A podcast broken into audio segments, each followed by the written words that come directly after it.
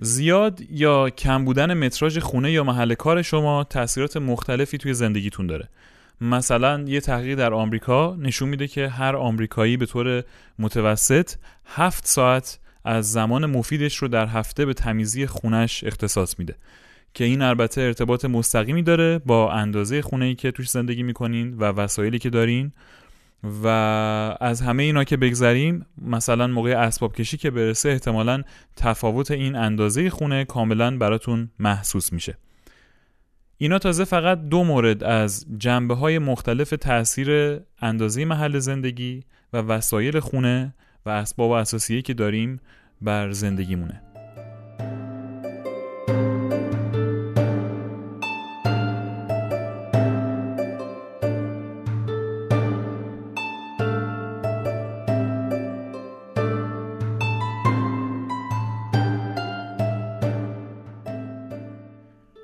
سلام، آریا واحدی هستم و شما قسمت 6 پادکست تد و کمی بیشتر رو میشنوید. اینجا ما ارائه‌های تد رو به زبان فارسی براتون تعریف میکنیم و در ادامه اطلاعات بیشتری از اون ارائه و موضوع رو با هم بررسی میکنیم. از دغدغه‌های اساسی برای همه مردم دنیا محل زندگیه. حالا چه توی بحث خرید خونه باشه، چه در بحث تجهیز کردنش و خرید اسباب اساسیه و چه در بحث نگهداری و اسباب کشی و غیره. از طرف دیگه محل سکونت ما تأثیر بسزایی داره توی کیفیت زندگیمون و بهره‌وری که داریم. توی این قسمت ما به سراغ همین دغدغه رفتیم و ارائه گراهام هیل رو درباره تأثیر وسایل کمتر در شادی بشر تعریف کردیم و در بخش دوم به بررسی بیشتر این سبک زندگی، یعنی زندگی با وسایل کمتر و راهکارهای استفاده از اون پرداختیم. ازتون دعوت میکنم که بخشی از سخنرانی گراهام هیل توجه کنید و بشنوید اون رو تا به همراه هم به بررسی ادامه این مسئله ها بپردازیم.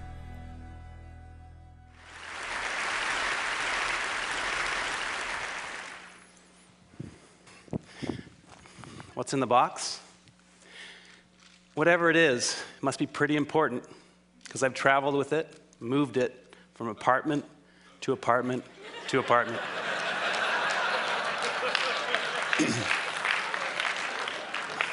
Sound familiar? Did you know that we Americans have about 3 times the amount of space we did 50 years ago? 3 times. So you'd think with all this extra space... صدای گراهام هیل رو شنیدید، مردی که از دنیای معماری و دیزاینه و وقتی اسمش رو توی گوگل سرچ کنید میبینید که در عکس‌هاش هم کاملا مشخصه که ایشون از دنیای هنرن. عکسایی که داره اکثرا چیدمان شده است و حرفه‌ایه و اصلا جوریه که احساس میکنین برای بیلبورد آماده شدن عکسای شخصیش. و اینم بگم که به خاطر همنام بودن با گراهام هیل راننده اتومیرانی اهل انگلستان باید یه مقدار بیشتر بگردید تا پیداش کنید یا از پسوند طراح یا دیزاینر استفاده کنید تا پیداش کنید.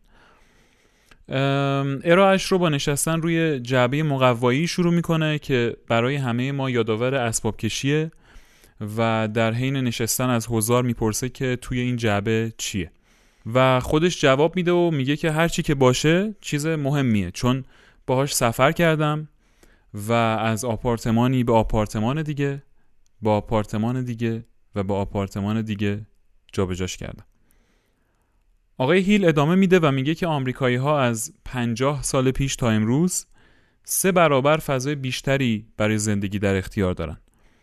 در نگاه اول البته اینطوری به نظر میاد که حالا جای بیشتری برای وسایل وجود داره، ولی صنعت جدیدی در شهرها شکل گرفته برخلاف اون چیزی که فکر میکنیم که نشون میده اینطور نیست. یک صنعت 22 میلیارد دلاری با فضایی حدود 2.2 میلیارد فوت مربع که در اختیارشه و کارش انبار کردن وسایل آدم هاست. یعنی با اینکه آمریکایی ها این همه فضای بیشتری رو این روزها در اختیار دارن برای زندگی کردن، هنوز احتیاج دارن که انباری اجاره کنن، حتی بیشتر از گذشته، تا این حد که یک کسب و کاری به این شکل راه افتاده. حاصل این داستان چیه؟ حاصل این داستان بدهی های کارت اعتباریه مقدار زیادی آلودگی‌های کربنی که خب مخرب محیط زیستن و در نهایت ثابت بودن سطح رضایت ما از زندگی از 50 سال گذشته تا الان وقتی که بررسی کردن دیدن که خب اگه بخوایم اینجوری محاسبه کنیم با توجه به این هزینه‌هایی که شده تو این 50 سال و این امکاناتی که در خدمت بشر قرار گرفته، این ثابت بودن رضایت از زندگی نشون میده که ما افت سطح رضایت داشتیم یه جورایی انگار. البته درباره این مسئله زیاد بودن انتخاب‌ها و زیاد بودن گزینه‌ها و زیاد شدن امکانات توی قسمت 4 درباره انتخاب حرف زدیم مفصل‌تر، ولی خب اینجا هم بهش اشاره شد. اما آقای هیل میگه من راه حل بهتری دارم برای بهبود کیفیت زندگی، راه حلی که توش کمتر با بیشتر برابری میکنه. قبل از اینکه بریم سراغ این راه حل و ببینیم که چه راه حلی رو میخواد ارائه بده، بیاین با همدیگه یه مروری بکنیم به تجربه هایی که توی اونها از کمتر به اندازه بیشتر لذت بردیم. مثلا وقتی که توی دانشگاه خوابگاه بودیم، با اینکه امکانات خیلی کم بود ولی اکثرمون خاطرات خوبی داریم از خوابگاه و دوستامون و اتفاقاتی که میافتاد. یا وقتی که میریم سفر و توی یه اتاق هتلیم و خیلی از امکانات زندگی خودمون رو و خونه خودمون رو نداریم. یا از همه شاید عجیبترش زمانایی که تو طبیعت توی چادریم، جایی که تقریبا هیچی نداریم ولی تمام این تجربه ها برای ما خاطره هاشون باقی میمونه و ما ازشون لذت میبریم و حس آزادی بیشتری هم داریم توشون و در کنار اینها وقت بیشتری هم داریم چون درگیر یک فضای خیلی بزرگ با یه عالمه وسایل مختلف نیستیم.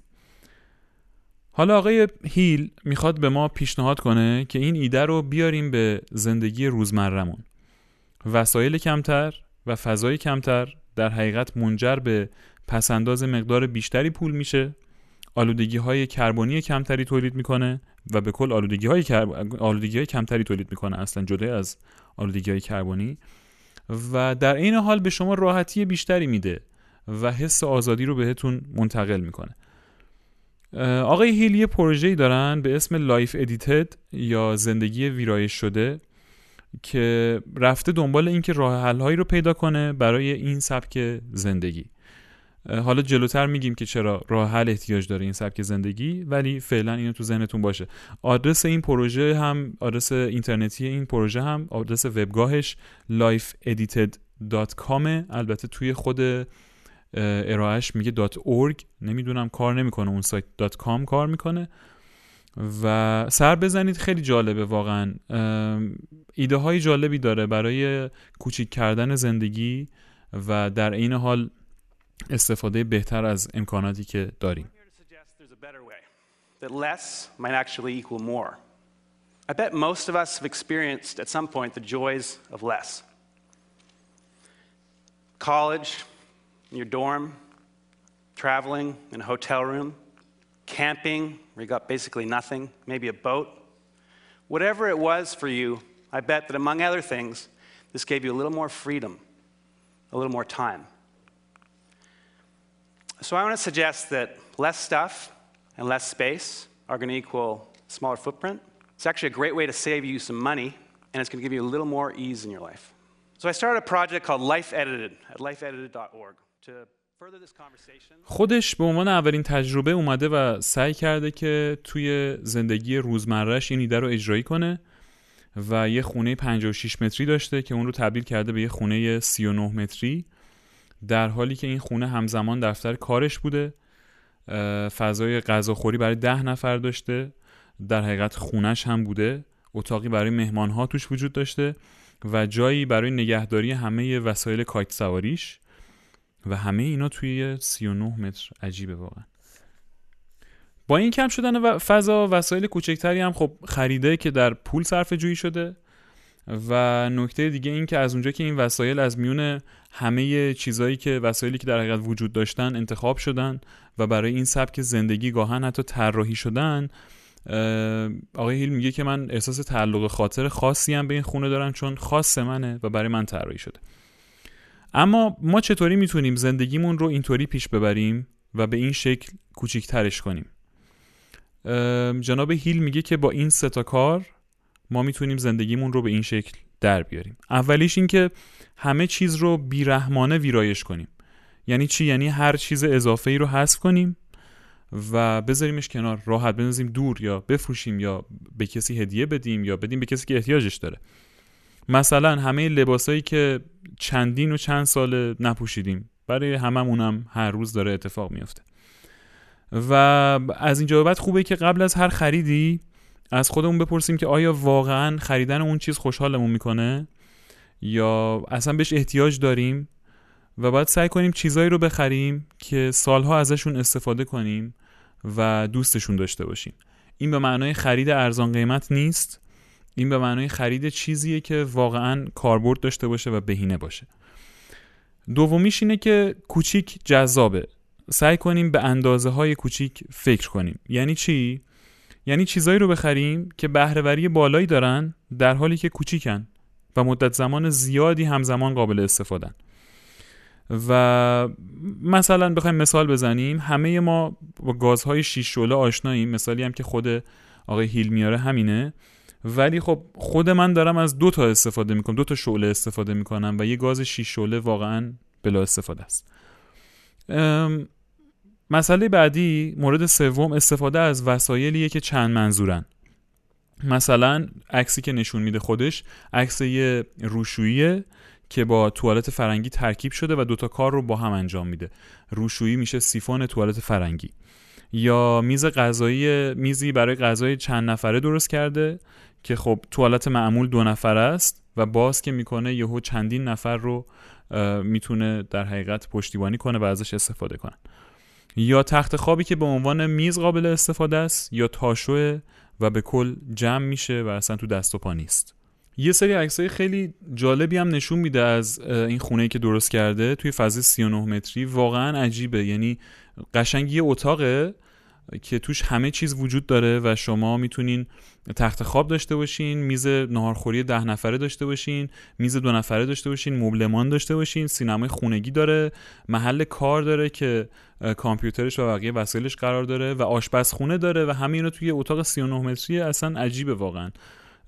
حتما به نظرم این تد رو، این تیکه هاشو ببینین. من توی شبکه اجتماعیمون هم سعی میکنم بذارم، واقعا دیدنیه. اما به انتهای ارائه داریم نزدیک میشیم. خوبه که بدونیم که همه قرار نیست توی خونه 39 متری زندگی کنن، همه قرار نیست اینقدر زندگیشون رو کوچیک کنن، اینقدر دیگه حالا اگزاجره واقعا. ولی خوبه که از مزایای زندگی به این شیوه بهره مند بشیم و حداقل بدونیم که اینجوری هم میشه زندگی کرد. حالا با یه مقداری کوچیک کردن خونمون، یه مقداری کم کردن وسایل اضافه و پرسیدن این سوال از خودمون که آیا میشه واقعا زندگی رو به سبک جدیدی هم تجربه کرد و شناخت یا اصلاحش کرد اگر که مشکلی داره و شاید حتی آزادی بیشتری بهمون میداد و زمان بیشتری شاید به دست می آوردیم، شاید در پول صرفه جویی بشه، آلودگی کمتر تولید کنیم. به هر حال به عنوان یک شیوه زندگی از سبک جالبی آقای هیل داره حرف میزنه و در ادامه پادکست بیشتر هم راجبش حرف میزنیم، ببینیم که چی کار باید بکنیم. ازتون دعوت میکنم که به بخش انتهایی ارائه آقای گراهام هیل گوش بدید تا به ادامه کارمون بپردازیم. But consider the benefits of an edited life. Go from 3,000 to 2,000, from 1,500 to 1,000. Most of us, maybe all of us, are here pretty happily for a bunch of days with a couple bags, maybe small space, hotel room. So when you go home and you walk through your front door, take a second and ask yourselves, could I do with a little life editing? Would that give me a little more freedom? Maybe a little more time? What's in the box? It doesn't really matter. I know I don't need it. What's in yours? Maybe, just maybe, less might equal more. So let's make room for the good stuff. Thank you.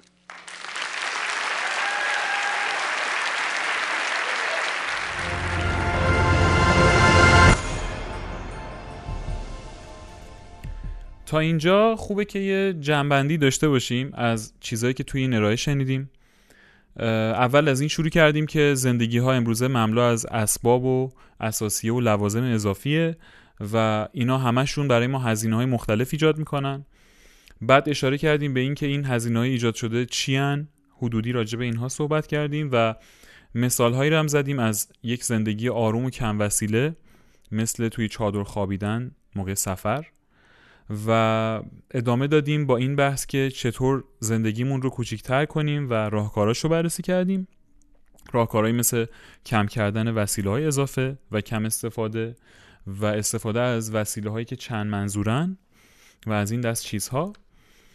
و این جنبندی کلی بود که ما در این ارائه شنیدیم. اما نکته که توی این سخنرانی مهمه اینه که برای من خیلی جالب بود، این بود که توی 6 دقیقه خود سخنرانی نکته اضافه‌ای نداشت. یه سری چیز کاربردی به ما داد و راهکار درست حسابی و راجع به این حرف زد که زندگی میتونه واقعاً کوتاه باشه، منظم باشه و مؤثر باشه انتخاب‌هاش.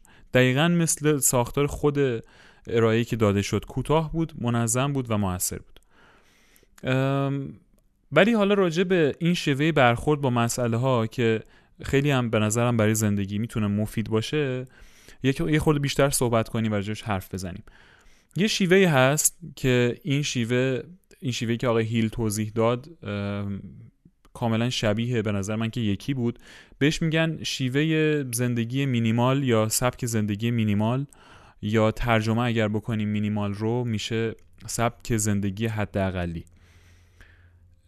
توی این شیوه اتفاقی که میفته اینه که شما توی استفاده از هر چیزی بهینه ترین حالت رو مد نظر قرار میدین.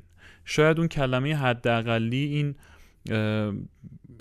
شبهه رو ایجاد بکنه که شاید ما باید خیلی کم مثلا چیز رو بخریم، کم استفاده کنیم، در حالی که اینطور نیست.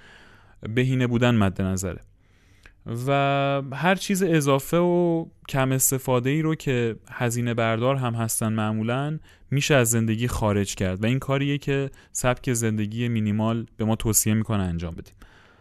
مثلا برای یه شخصی که شاید سالی یه بار به یه دونه دریل احتیاج پیدا میکنه، برای مته دریل یا مته برای سوراخ کردن دیوار احتیاج پیدا میکنه، خریدن یه دریل از بهترین شرکت تولید کننده با بیشترین امکانات و باتری خور و فلان و اینا، خب چه سودی داره؟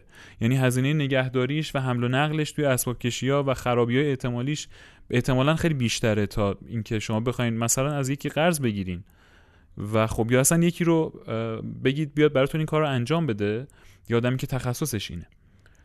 و حالا این هزینه ها صرفا مالی هم نیستن، بلکه ما توی زندگیمون به خاطر خریدهای اضافه هزینه های دیگه رو هم ایجاد میکنیم.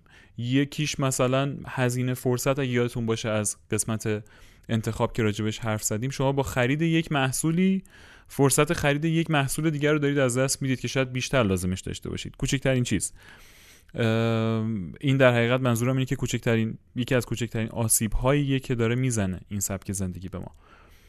از ضررهای دیگه‌ای که ایجاد میکنه بماند حالا ضررهای شخصی مثل زمان نداشتن، چه میدونم، نداشتن تمرکز و اینا، تازه چیز عمومیه که شخصیه. یه سری مسائل اجتماعی داره مثل آلودگی‌های محیط زیستی و اینکه چه میدونم جامعه یه بخشیش یه وسایلی که خیلی نیاز داره زیاد داره، یه بخش دیگه از جامعه یه سری وسایل کلا نداره. و میگم باز اینجا ما توی اپیزود 4 قسمت 4 راجع به این مفصل حرف زدیم. ولی بریم راجع به مزایای این سبک زندگی صحبت کنیم. اون معایب اون سبک زندگی مصرفگرا رو حرف زدیم. اولیش سبک زندگی مینیمال این ویژگی رو داره که روشنی ذهن ایجاد میکنه. اولین ویژگیش اینه.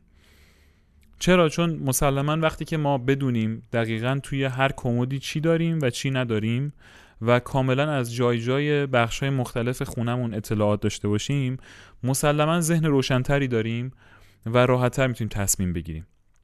یادمون باشه که هر چیز کوچیک و حل نشده‌ای توی مغز ما انرژی مصرف میکنه و این مسلماً روشنی ذهن ما رو از بین میبره. مزیت دوم این سبک زندگی اینه که سالم‌تریم. چرا؟ چون زمان بیشتری داریم برای اینکه استراحت کنیم، زمان بیشتری داریم برای اینکه ورزش کنیم و از همه مهمتر با دور بودن از به هم ریختگی‌ها و شلوغی‌های مختلف سطح استرسمون کم میشه و درگیر استرس‌های خورده‌ریز روزانه نیستیم واقعاً. حالا اینا چه اتفاق میفته؟ شما وقتی زندگیتون رو کوچیک‌تر می‌کنین، حالا چه متراژ خونه‌تون کوچیک‌تر بشه، چه وسایل کمتری داشته باشین، مسلماً رفت و آمد تو این خونه کوتاه‌تره، یعنی شما مسافت کمتری رو طی می‌کنین موقع رفت و آمد. دغدغه کمتری برای تمیز کردن خونه دارین، خونه راحت شلوغ نمیشه، کوچیکه به هر حال و هزینه‌هاش پایین‌تره، همه دغدغه‌ها میاد پایین‌تر و خب این به سلامتی آدم کمک میکنه. به هر حال استرسی که از مهمترین عوامل از بین رفتن سلامتی بشره. مورد سوم این که نه تنها خرج کمتری میکنیم و خب میتونیم پسنداز داشته باشیم، بلکه بخش زیادی از لوازم اضافه‌مون رو میتونیم بدیم به آدم‌های نیازمندی که بیشتر از ما به این وسیله‌ها احتیاج دارن. اینجوری خب هم ما خوشحال تریم هم اونا، یعنی این خیلی نکته مهمیه به نظرم تو دنیای امروز ما. و چهارم و آخرین مزیت سبک زندگی مینیمال یا حداقلی اینه که نه تنها کیفیت کارمون بهتر میشه و تمرکز بالاتری روی کارمون داریم به خاطر همین کم شدن دغدغه‌ها و بیشتر شدن زمان، بلکه با این زمان خالی به دست اومده میتونیم روابطمون رو بهتر کنیم، رفت و آمدهای بیشتری با خانواده داشته باشیم، با دوستانمون داشته باشیم و پنجشنبه جمعه هامون به تمیز کردن خونه نگذره، به درست کردن خرابی ها نگذره و آسایش بیشتری داریم واقعا و روابط بهتری اتفاق میفته. یکی از نکتهایی که برای خودم خیلی مهم بود این بود که ببینم اوضاع توی ایران چطوریه و یه نگاهی هم به وضع ایران داشته باشم توی این قضیه مصرفگرایی و اینکه ما داریم چی کار میکنیم.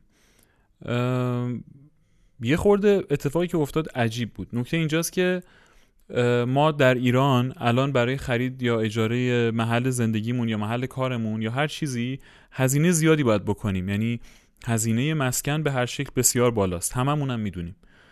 در کنارش وقتی به الگوهای مصرف و خریدمون داشتم نگاه میکردم میدیدم که چقدر شوکه کننده است و چقدر عجیبه. به چند تا از این آمارا دقت کنین، یعنی حالا ما اون بحث زمین رو بذاریم کنار، آمارهای مصرفمون رو میتونیم یه بهبود کوچیکی بدیم.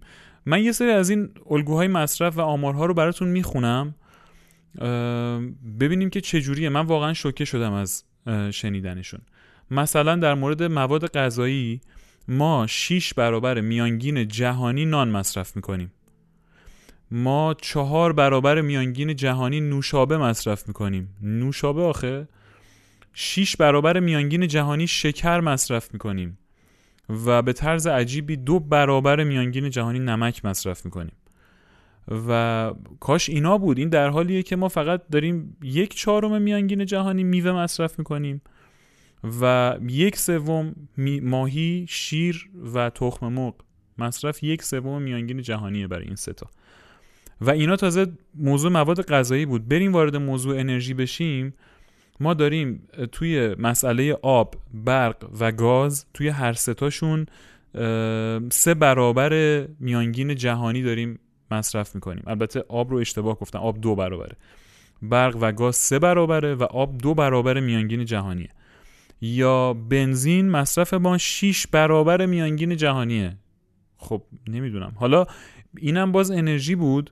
توی مسئله مثل تلفن ما روزانه 4 برابر میانگین جهانی با تلفن حرف میزنیم.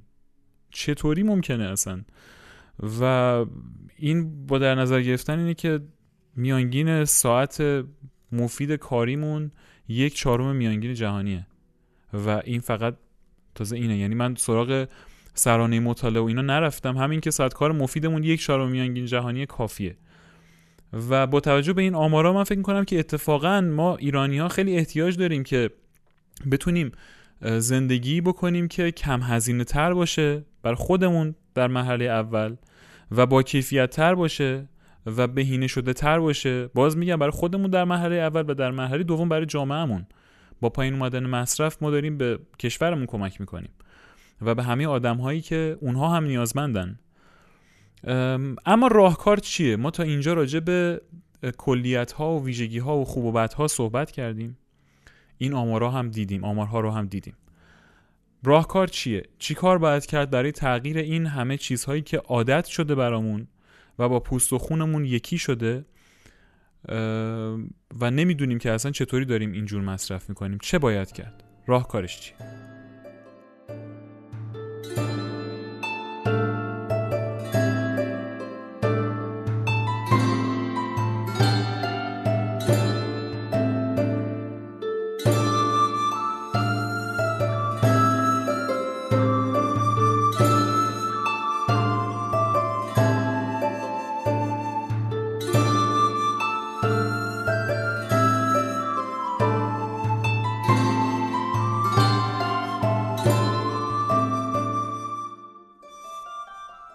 راهکارهای حل این مسائل به صورت کلی یه جواب مشخص دارن، اونم اینه که تیکه تیکه باید بیایم زندگیمون رو بررسی کنیم و ببینیم از اون بخش زندگیمون دقیقاً چی می‌خوایم و برای اون خواسته چه کاری کردیم، چه چیزهایی خریدیم داریم استفاده می‌کنیم و بعدش ببینیم که واقعاً با اون انتخابی که کردیم به اون سمت و سویی که می‌خواستیم بریم رفتیم، واقعاً انتخاب بهینه‌ای کردیم. مثلا به جای تو بحث مواد غذایی که آمارهاش رو دادیم، به جای اینکه نوشابه بخریم ما میتونیم غذاهای بهتری بخریم، هزینه زیادی هم داریم میکنیم براش. یا به جای خرید شکر میشه کلی گوشت خرید، میشه کلی مواد دیگه خرید، من نمیدونم، ولی این حجم مصرف زیاد 6 برابر شکر رو خب اگه کمتر کنیم یه کاریش میتونیم بکنیم دیگه ها. بالاخره با بررسی کردن میشه به نتیجه خوبی رسید و میشه نتیجه گرفت که در برابر اون اتفاقی که افتاده چی کار باید کرد. یه مثال مثلا بزنیم، من مثال از اون بحث آمارها آوردم بیرون، یه مقداری ملموس‌تر کردم بردم تو زمینه وسایل خانگی چون بحث ارائه تدمون همین بود. مثلا خیلی از ماها تو خونه هامون همیشه چراغای زیادی روشنه شبا چون میخوایم خونه روشن باشه و خب این چراغا برق زیادی هم مصرف میکنن. نکته دیگه اینه که معمولا نور مناسبی هم ندارن، یعنی این چیزیه که اکثر ماها تجربهش کردیم، یا نورشون زیاده یا محیط تاریکه و دلگیره، به هر حال تنظیمش سخته. ماها حالا از روشنایی خونه چی میخوایم مگه جز اینه که آرامش میخوایم، نور میخوایم و زیبایی، یعنی در مرحله اول نور برامون مهمه، بعدش زیباییش برامون مهمه و بعدش اینه که آرامش داشته باشیم دیگه. فکر نمی‌کنم چیز دیگه‌ای جز این گزینه‌ها وجود داشته باشه.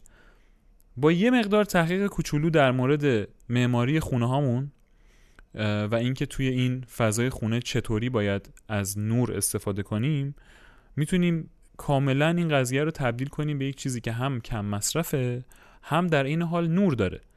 چطوری میشه این کار کرد؟ میتونیم با یه طراح داخلی مشورت کنیم که تو حوزه نورپردازی تجربه داره و شاید حتی با سرچ کردن توی تحقیق کردن توی گوگل برسید به نتیجه که بتونه کمکتون کنه که چطوری میتونید از نور استفاده کنید.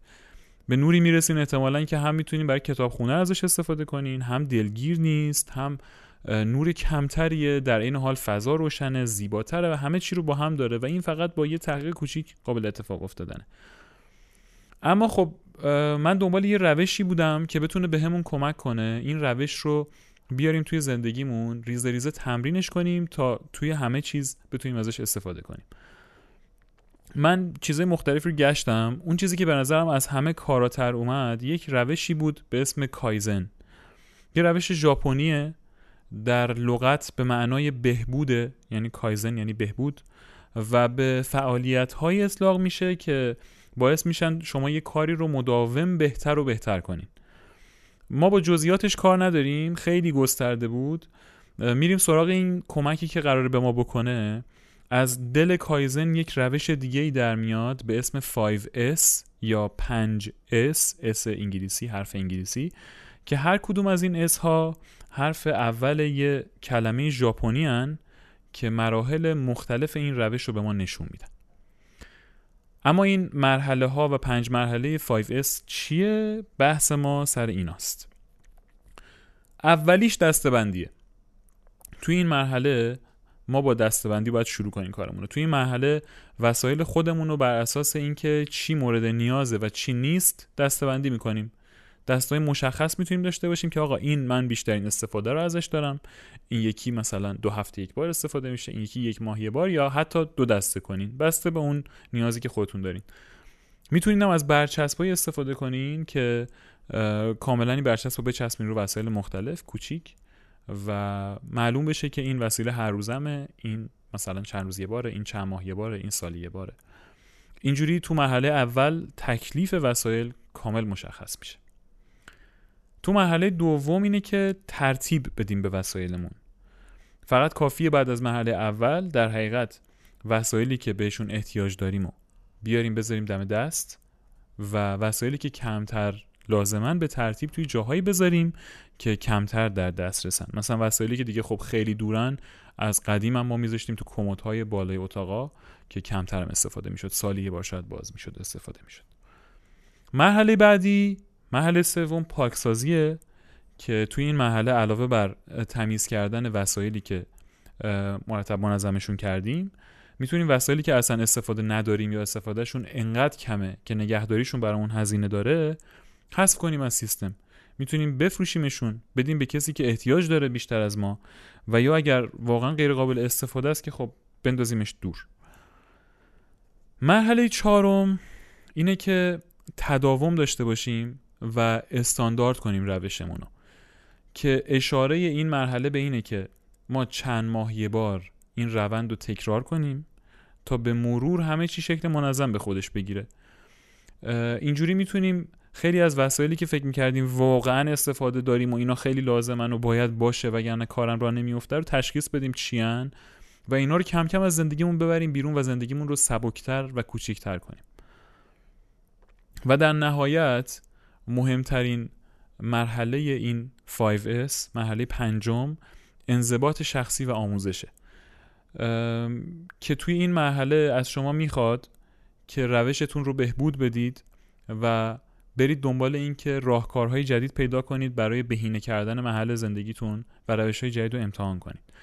در حقیقت ما توی مرحله 1 تا 4 اون چیزهایی رو که یاد گرفتیم امتحان میکنیم و در مرحله 5 سعی میکنیم با اون روشی که تو اون چند مرحله امتحان کردیم یک عادت جدیدی رو بسازیم که دیگه دوباره مرحله مرحله نیاز به تکرار کردن نباشه. با استفاده از این 5 تا مرحله ما به مرور نه تنها کمتر مصرف میکنیم بلکه کیفیت زندگیمون بیشتر میشه. دقیقاً مثل یه ماشینی که با مصرف سوخت کمتر کارایی بهتری داره و خب طبیعتاً بهتره دیگه. ما بتونیم با هزینه کمتر برداشت بیشتری بکنیم بهتره و این همزمان نه تنها به خودمون، به اجتماعمون هم داره کمک میکنه و سلامتی بیشتری داریم، کارایی بیشتری داریم، کار بهتری میتونیم بکنیم، درآمد بالاتری میتونیم داشته باشیم و این رو توی جای جای زندگی میشه آورد و ازش استفاده کرد. حتی توی رژیم‌های غذایی ما اگر بررسی کنیم و بنویسیم و همه آمارهای خورد و خوراکمون رو داشته باشیم، ما میتونیم واقعاً با هزینه کمتر غذای بهتر و بهینه‌تری مصرف کنیم. اینطور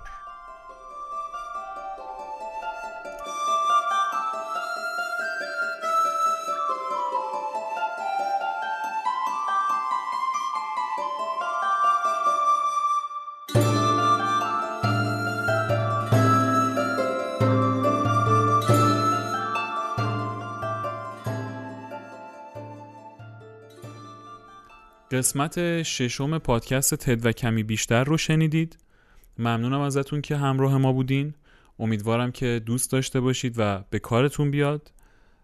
ممنونم از مرضیه اسعدی بابت کارهای گرافیکی پادکست و این رو هم بگم که ما داریم روی سایتمون کار میکنیم. به زودی سایتمون آماده استفاده میشه و اونجا هر قسمت از پادکست یه پست جداگانه‌ای برای خودش داره که تمام محتواهایی که راجبش حرف میزنیم منابعشون اونجا اضافه میشه و شما به راحتی میتونید به منابع دسترسی داشته باشید. ما این مشکل رو دیگه نداریم الان که دغدغه منبع وجود داشته باشه. و همین، ممنونم ازتون. تا قسمت بعد، فعلا.